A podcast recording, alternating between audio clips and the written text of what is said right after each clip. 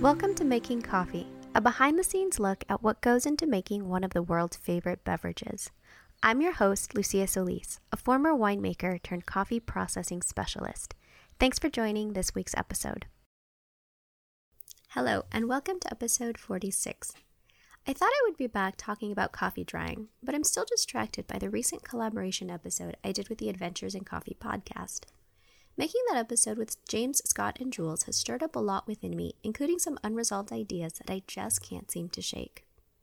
Today's episode will make a lot more sense if you've already heard episode 44, since I reference a lot of things from the original episode and the conversation that James and I had after that episode.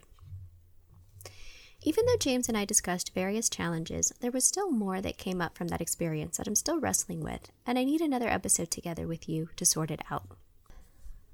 You heard us say that for the 30 minutes that was released, James had seven hours of audio to cut down, not to mention all of the off the record planning meetings that we had to discuss what the episode would be like. We all felt like there was a lot of good stuff to share. I thought about just releasing the whole hour with Todd and the whole hour with Carla unedited. However, when we were recording those conversations, we knew that not everything would be used, so there was no structure, no flow, and it was really difficult to listen to those interviews as standalone pieces. So even though there was a lot of interesting material, it didn't all fit together and it was difficult to listen to. The positive part for James was that because there was a lot that didn't fit into the narrative, it was really easy for him to be able to cut things out, all the random stuff that was clearly irrelevant. But as longtime listeners know, on this podcast, we follow tangents. We go on a journey together. Because often, I don't know what the point is. Often, I don't know what the point is until it all comes out of my head and we walk through it together. The tangents are welcome here. So, this is an opportunity for me to share with you those tangents that maybe are not tangents at all. This collaboration started when James reached out to me in January to collaborate on something, and we didn't release the final episode until May 31st. For months, we tossed ideas back and forth, and when we finally got down to an outline and recording, we had about eight weeks left. I usually spend a lot of time thinking and reading for new episodes. But I have the luxury that I can do that work whenever and it doesn't rely on anyone else's schedule. In this piece, we had to coordinate six people in five different time zones Todd in California, Carla in El Salvador, me in Colombia, James is in Berlin, and Scott and Jules are in London. That's a nine hour difference to coordinate emails, recording times, and sending files back and forth. When James suggested the collaboration, I was eager to work with him because I had listened to his coffee history series and was familiar with his production style. I was not familiar with the Adventures in Coffee podcast and started listening to that after he reached out. One episode that jumped out at me right away was called Wine Experts Teach Us Their Secrets. This episode was also a collaboration with another podcast called Wine Blast. Wine Blast is hosted by Susie and Peter, who are a married couple and are both masters of wine. Masters of Wine is not quite the same thing as a Master Sommelier. Most people will be more familiar with a sommelier program, but a Masters of Wine is similar, although not exactly the same thing.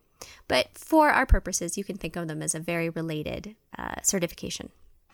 So the episode pitted wine and coffee professionals against each other to see if they could uh, understand the quality differences of these different products that they are not necessarily familiar with. So it was about wine tasting and coffee tasting. So they took the two masters of wine and gave them three levels of coffee, and the wine masters preferred the cheaper coffee, which is actually a wine coffee comparison we can make. Often, internet articles like to say that expensive wine is for suckers because in blind tastings, most people can't tell, which is both true and misleading. People like what is familiar. The average American doesn't drink $150 bottles of wine regularly. Maybe people drink expensive wines for special occasions, but it's not what the average American reaches for on a regular basis. So when they give an audience a $15 bottle of wine versus a $150 bottle of wine, the $15 bottle wine wins because it's familiar. It's what we are used to drinking. The $150 bottle has a different profile. It's unfamiliar, and therefore, when we are forced to choose in a blind test, it's generally not the preference. And then the conclusion of the authors is usually a headline like, Expensive wine is for suckers, don't waste your money, it's all marketing, everyone is lying to you. This conclusion bothers me because there is a true craft in creating luxury wines. The inputs of an expensive wine versus an inexpensive wine are very different. They require different starting material, different equipment, and different timelines. Like you heard Todd say, he can keep his wine for two years before he sells it to make a profit. On top of the cost of the grapes, the winemaking equipment, and the oak barrels, he also needs to pay rent to store that wine for two years. And that's California rent. And while the wine ages, some of it evaporates. So two years later, you have less wine to sell than when you started. Compared to an inexpensive wine, a ready to drink wine can be turned around in about four months. You can buy cheaper grapes, you don't need to age in oak, and you don't have to pay rent for a year and a half. You can also use less expensive packaging. One really simple example is when we think about closures. So, a screw cap or a plastic cork can be like, I don't know, 15 cents a piece. Compared to a wine that is made for aging and closed with a natural cork closure, that cork closure can be about $1.50 per unit. So that's 10 times more expensive per unit for a more expensive closure versus a cheaper cork closure. And the cheaper closure works for the inexpensive wine because it doesn't need to protect the wine for a long time. Because if you're at the grocery store buying a $10 or a $15 bottle of wine, you're probably going to drink that within a few days, if not that very same night. But if you're buying one of Todd's bottles that took two years to make, you might be buying it to save for a few years. That cork closure needs to work hard to protect the wine for years, not weeks or days. And these wines taste different. Most people are not trained to taste these differences. We can taste a wine and, depending on its tannin structure, have a good idea if the wine is ready to drink or something that can be stored for 10 or 25 years. These wines are fundamentally different, and judging their value on preference is, well, it's not entirely incorrect, but it's very limited. Very few people exclusively drink high end wine or specialty coffee.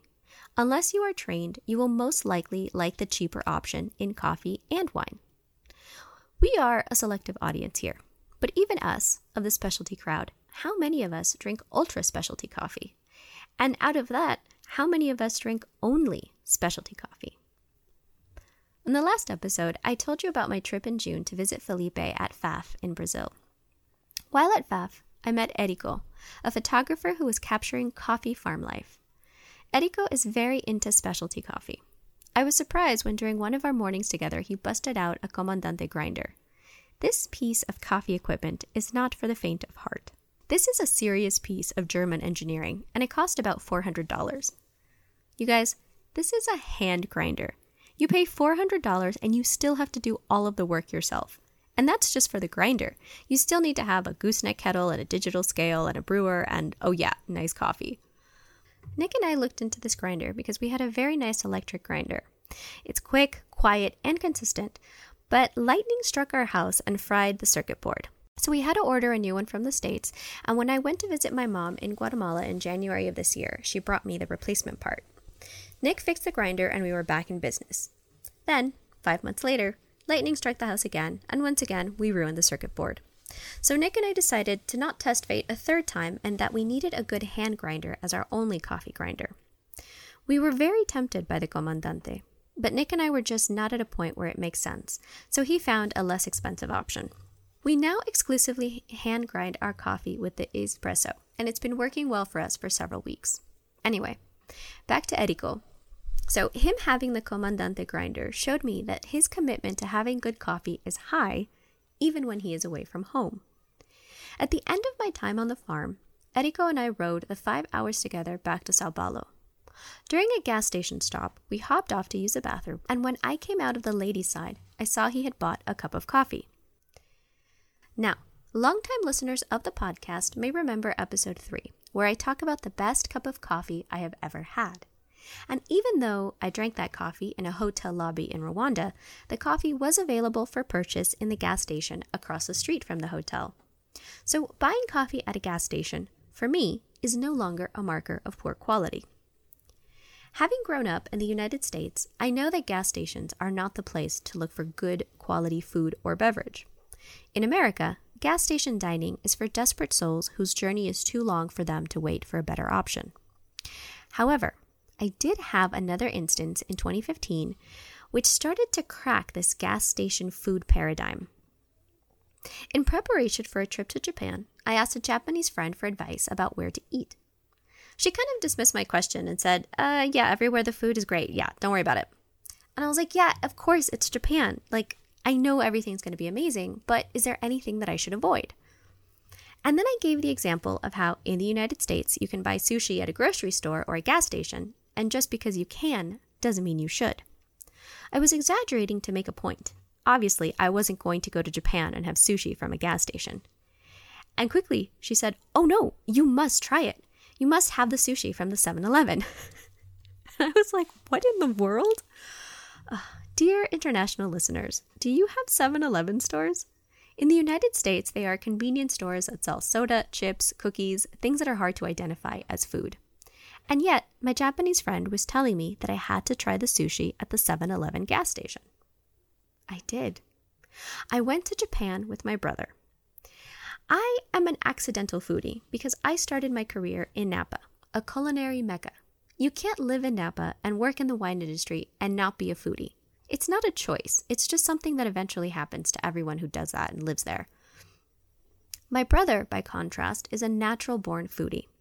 He's a mathematician, so he has spent most of his life inside university halls and deep in textbooks. Going to nice restaurants is not part of his job.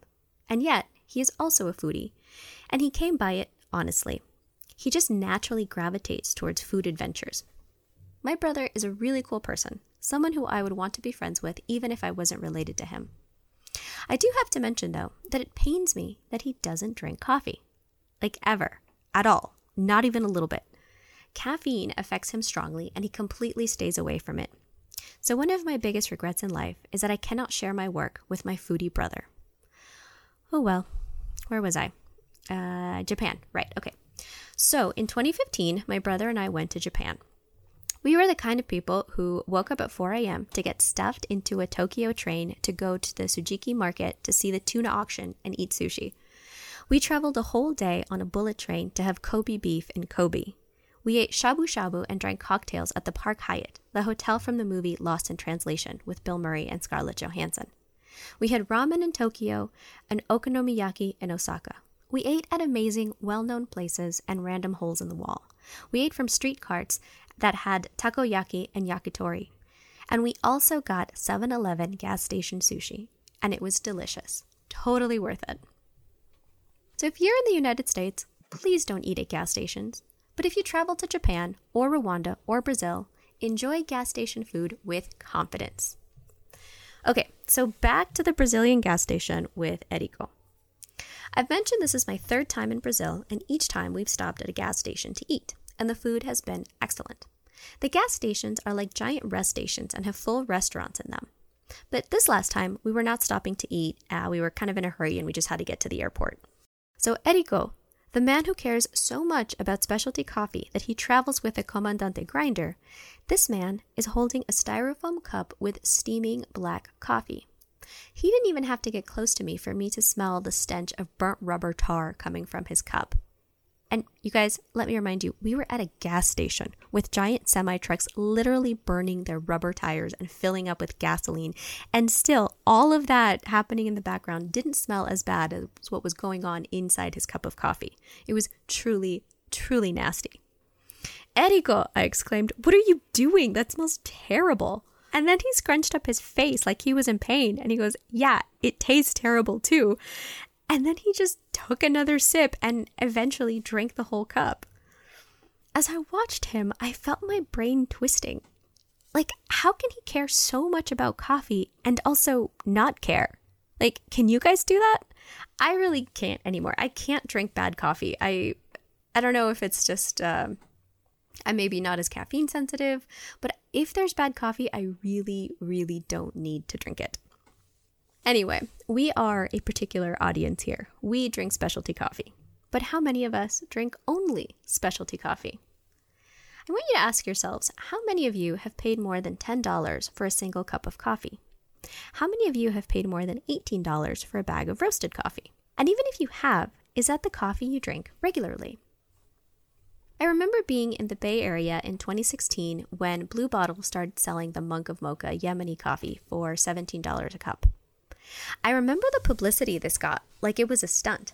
The San Francisco Chronicle had this headline that said, The $20 cup of coffee is here, with like three exclamation points. In 2016, Blue Bottle was serving the most expensive coffee in the Bay Area. I have to admit, I ordered that coffee at the Blue Bottle store in Oakland, but only once. It was not my regular coffee. When you ordered that coffee, it was an experience. It was brewed at the table in beautiful glassware, and it came with this little sesame seed cookie that Mokhtar said was a family recipe. The beverage also came with a beautiful photo booklet of where the coffee came from. It was a nice thing to do on an outing to a coffee shop. Having lived in San Francisco, I have often paid $17 for a craft cocktail. $17 for a beverage experience is not unheard of. At Opus One, where I worked, a single glass of wine was $50.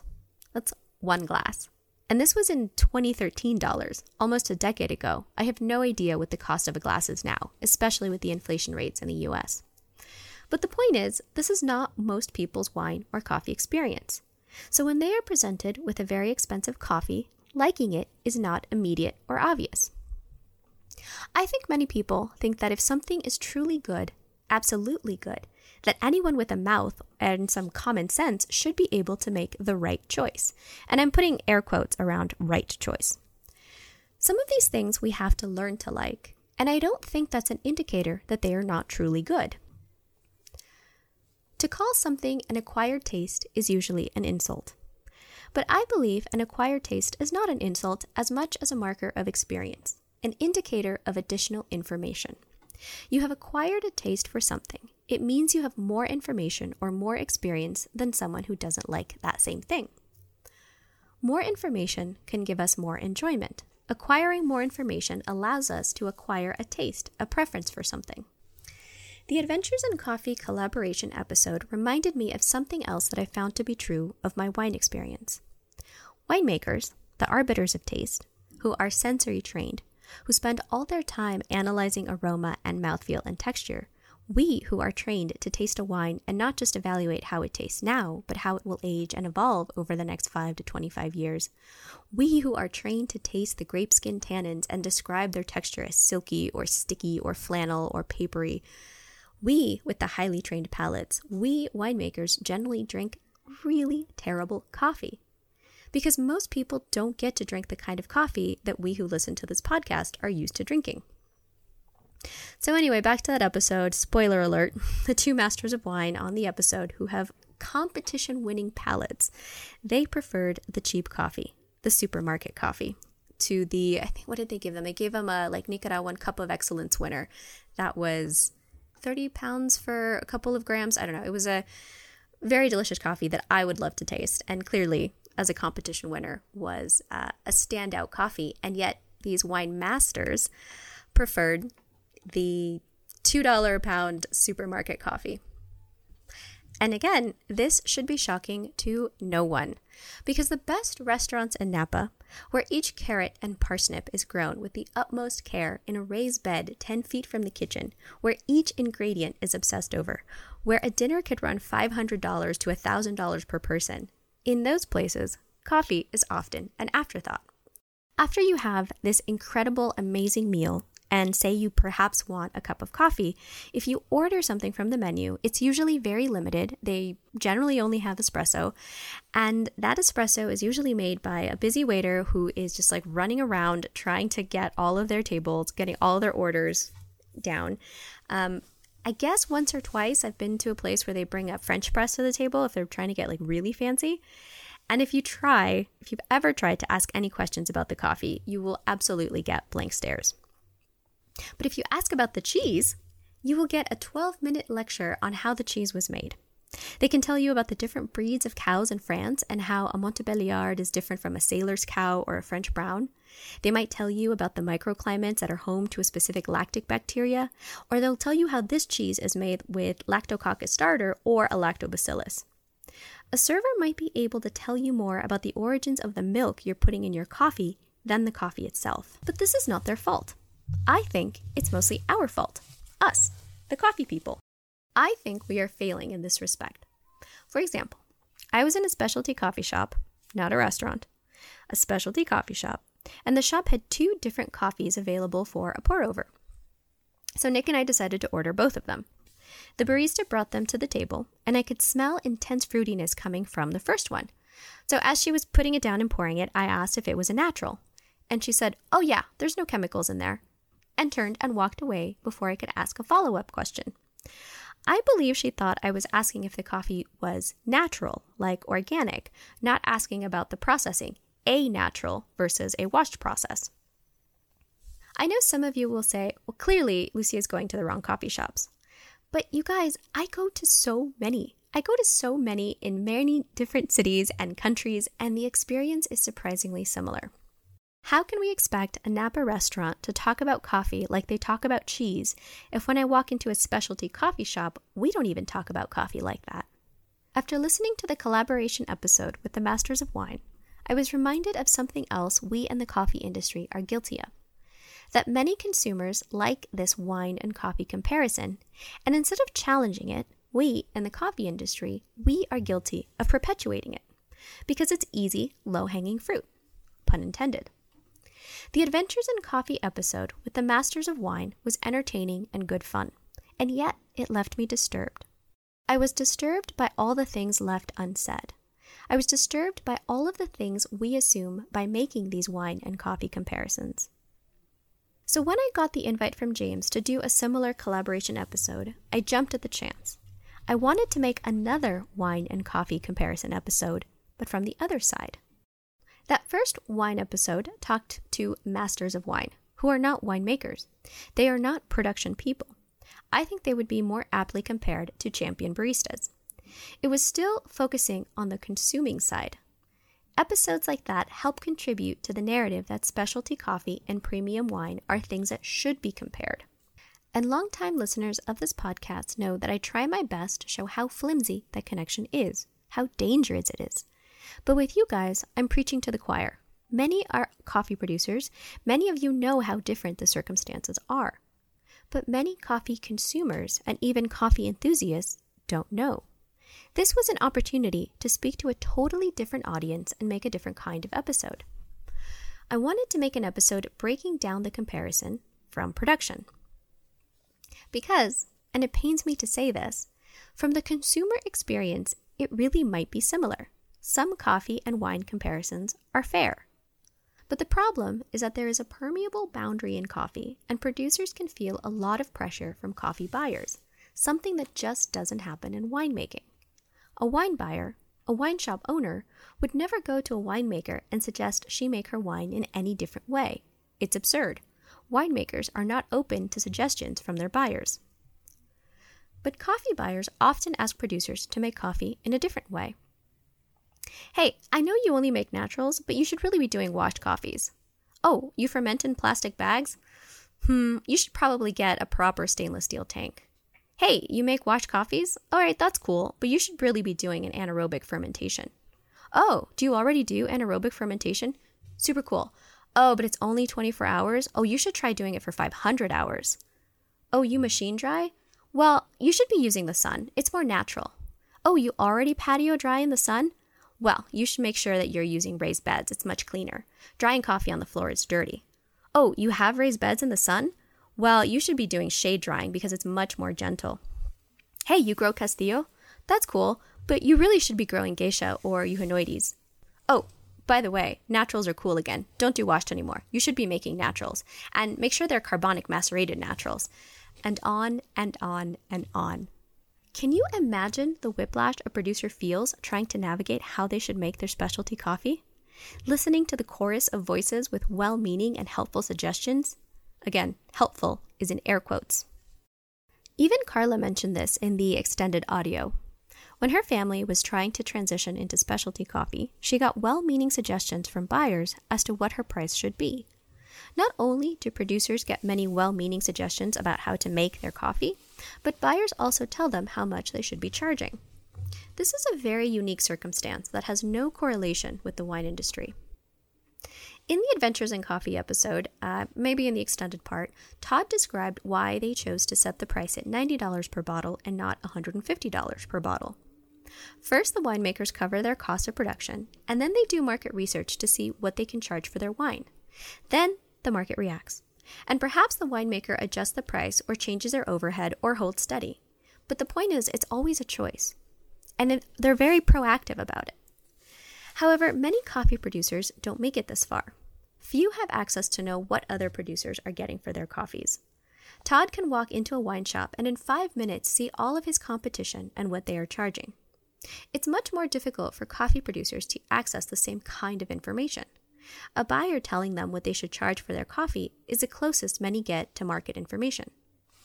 Carla said she believed the people who gave her pricing advice meant well, that they were not trying to screw her over, that they thought $1 per pound was a reasonable suggestion for what her coffee should be worth. But I wonder if meaning well is enough to absolve poor advice. How do we judge advice? By the intention or the result? I think this topic deserves more exploration, but it'll have to be another time. Let's get back to why the wine and coffee comparison can be so damaging. When we make consumer comparisons about wine and coffee, it can bleed over to production in coffee in a dangerous way. In wine, the boundary is solid. There is a 10 foot thick stone wall between the wine buyer and the winemaker. A wine buyer's influence on processing is non existent. But with coffee, the boundary is tissue paper thin, if it even exists at all. Actually, I don't even like this analogy. Because having a thick, strong boundary implies that the average wine consumer would have to try really, really hard to get to the winemakers. But that's not accurate. There is no boundary needed because it's an absurd proposition. Wine buyers buy wine because they already like how it tastes, not to build a relationship that will eventually allow them to exert influence on the processing. Because the winery already has a strong brand to justify the wine and its price, and because winemakers are the keepers of the knowledge of wine production. The winemaker will always have more knowledge about winemaking than a wine buyer. In coffee, it's often flipped.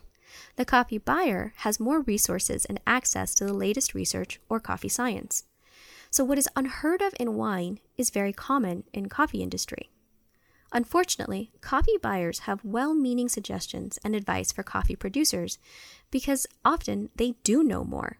They fly to coffee conferences around the world and hear research. They attend expensive workshops. They have access to expensive and complicated equipment. The bulk of the knowledge resides with the buyers.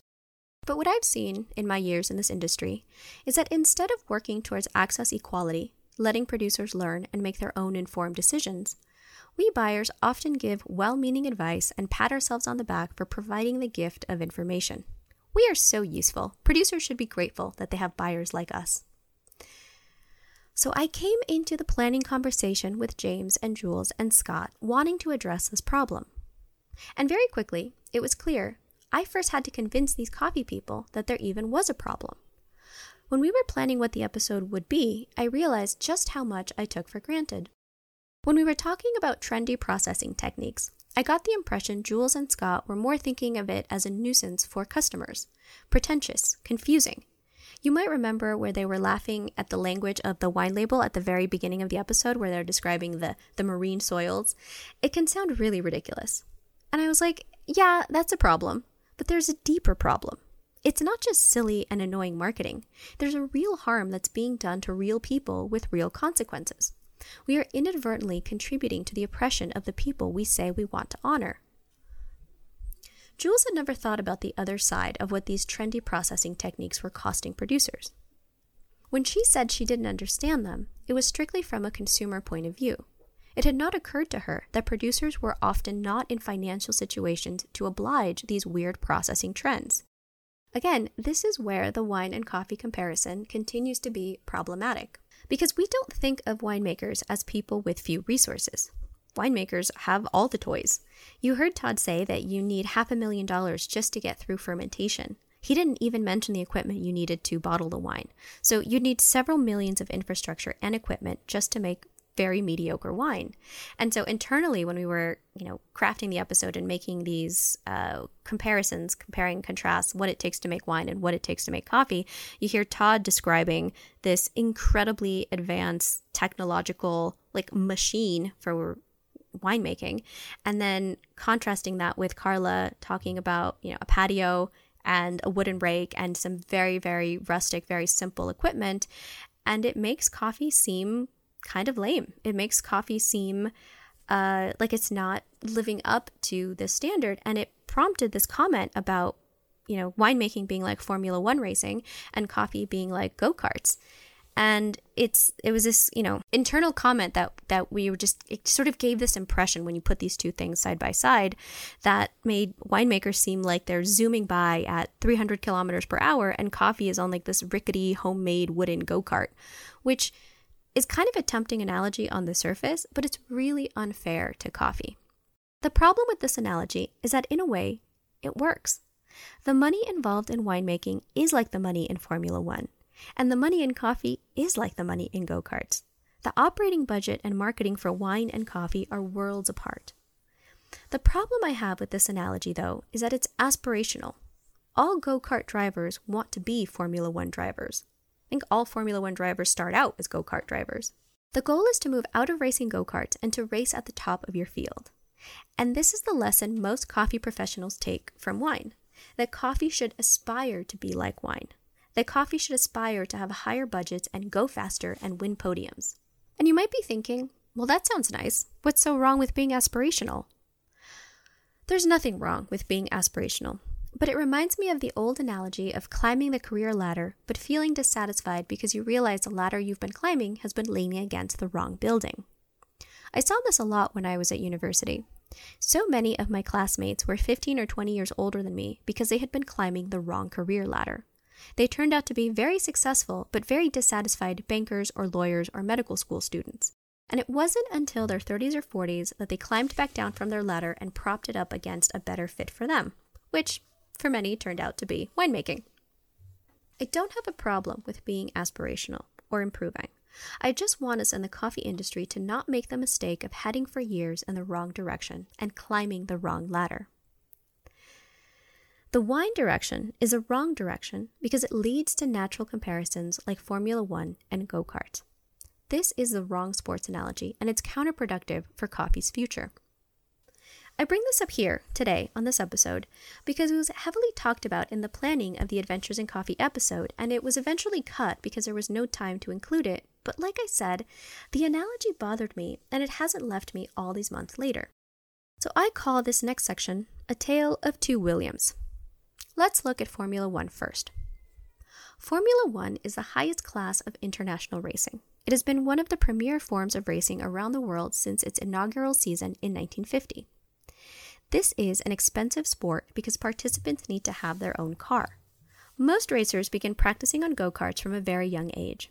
It is evident that this sport requires a minimum investment of millions of dollars if you want to start practicing as a kid. Money is everything. More money clearly means more success. George Russell started karting when he was seven years old. Today, he is 24 and a Formula One driver. There are only 20 Formula One drivers in the whole world. Russell is clearly a great driver to be in the top 20 of the world at such a young age. But at Williams Racing, his racing position was 18 out of 20 in driver standings. It wasn't until this year, 2022, when Mercedes picked him up, and he's currently 4 out of 20. Same driver, but different car, a different budget. Williams Racing annual budget is about $80 million versus Mercedes' annual budget, which is 450 million.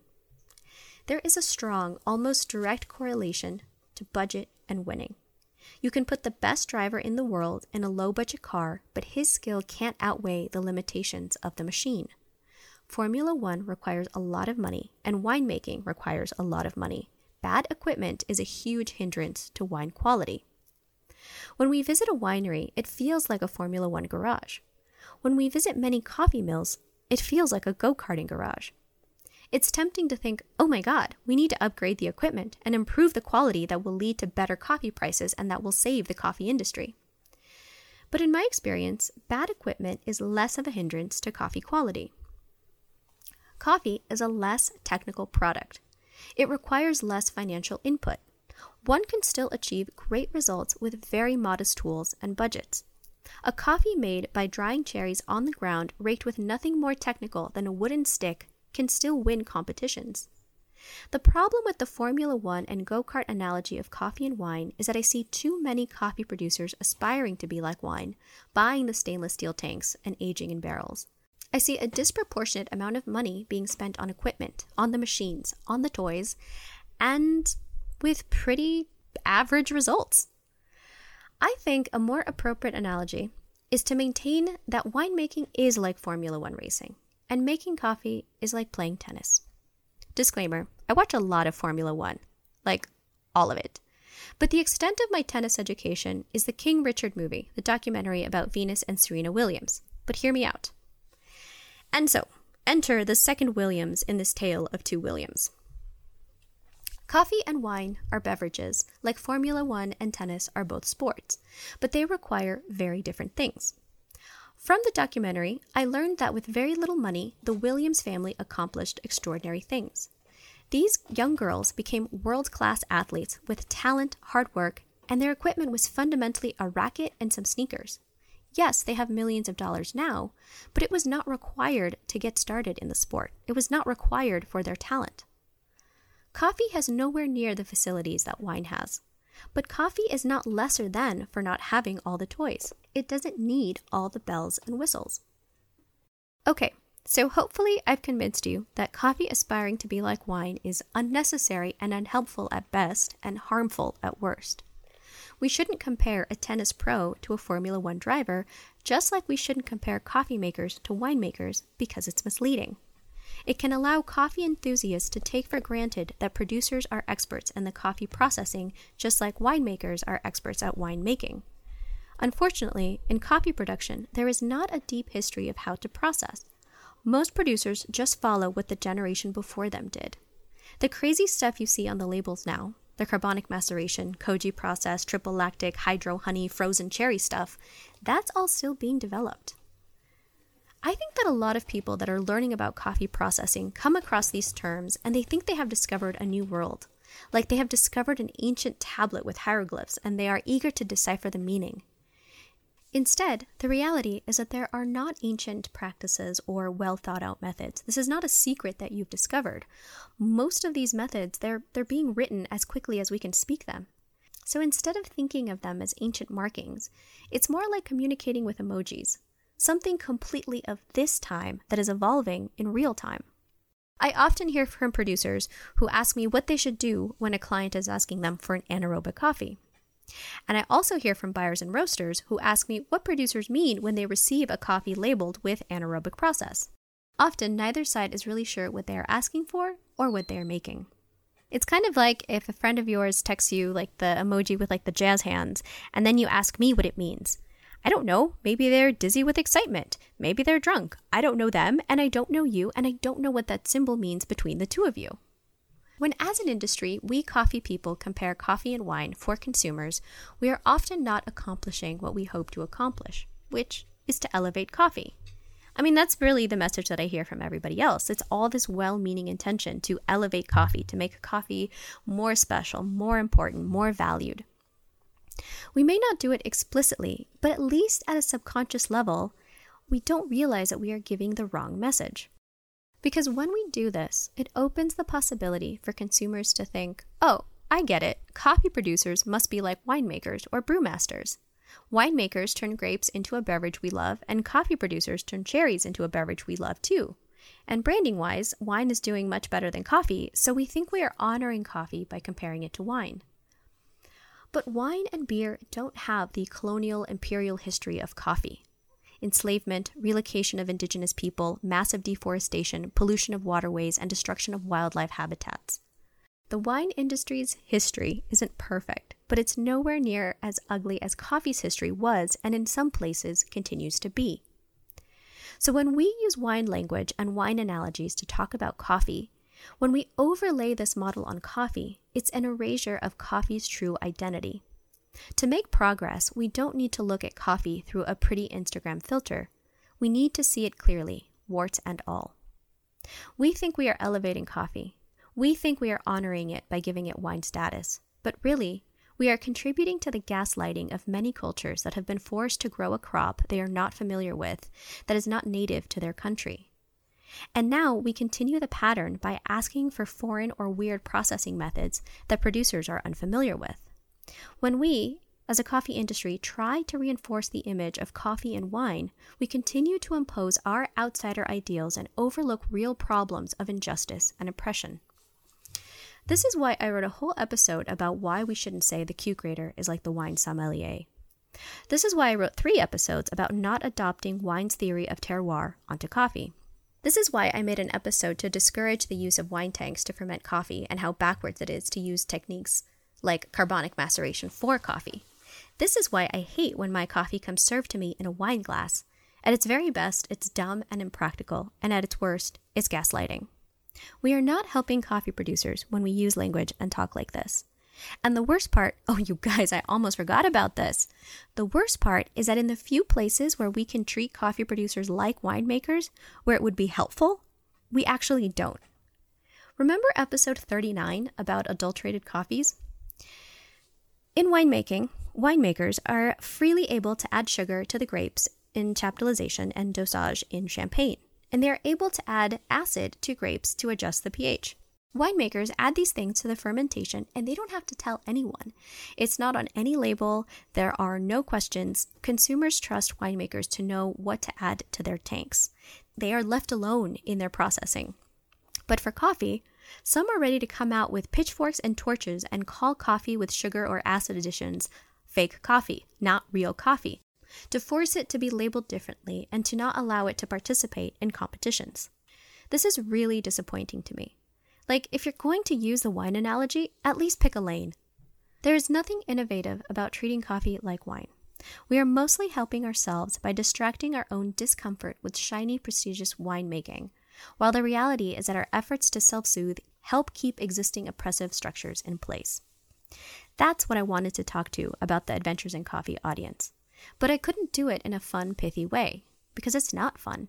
And I believe that if we keep promoting the fun parts of coffee, you know, the latte art, the brewing gear, the cool sounding processing, then we can keep calling ourselves coffee lovers, coffee enthusiasts, and never really care about coffee itself or what it costs the planet and the people that grow it. We can keep saying we love coffee, we need coffee. We can have our pillows and mugs with cute coffee sayings like, I cannot espresso how much you bean to me, and yet never lift a finger to make sure the thing you love keeps existing. Is this too harsh? Is it taking coffee too seriously? Well, I don't think we take it seriously enough. Something that blows me away about this audience is that I don't make fun episodes. I was telling Scott and Jules that I was having a hard time fitting into their podcast structure because their episodes are short and fun and highly entertaining. My episodes are the opposite. We talk about really unfun topics, and if they are entertaining, they are accidentally entertaining. And yet you guys keep listening. And this podcast even won a Sprudgie, which is an industry award for podcasts, because you guys voted for it. You are the ones who do lift a finger to make sure the things you enjoy keep existing. So it's you guys that give me hope when I find myself having these dark thoughts or writing these episodes and feeling the weight of all of the stuff that's broken. It gives me hope that there are people like you listening now who are able to, at the very least, look at this stuff, who don't just want to be entertained. It's a small group of us, but we are here, not just to be distracted, but to reflect on our role in this system. Because the problem isn't out there, it's inside us. We are all contributing to the problem.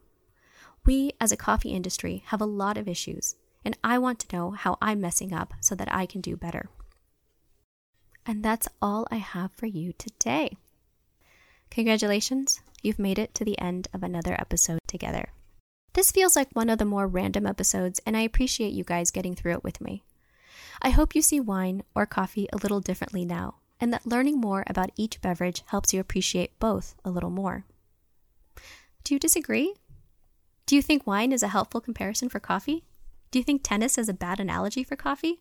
Have you had good food at an American gas station? Or do you live in a country where gas station food and beverage is also good? I want to know hop over to patreon.com slash making coffee to support the show and let me know your thoughts. While you're there, you can join our live discussions and hangouts. It's kind of like a podcast after the podcast. The patrons make it possible for me to carve out time out of my week to make these episodes and to have them available for free to everyone else.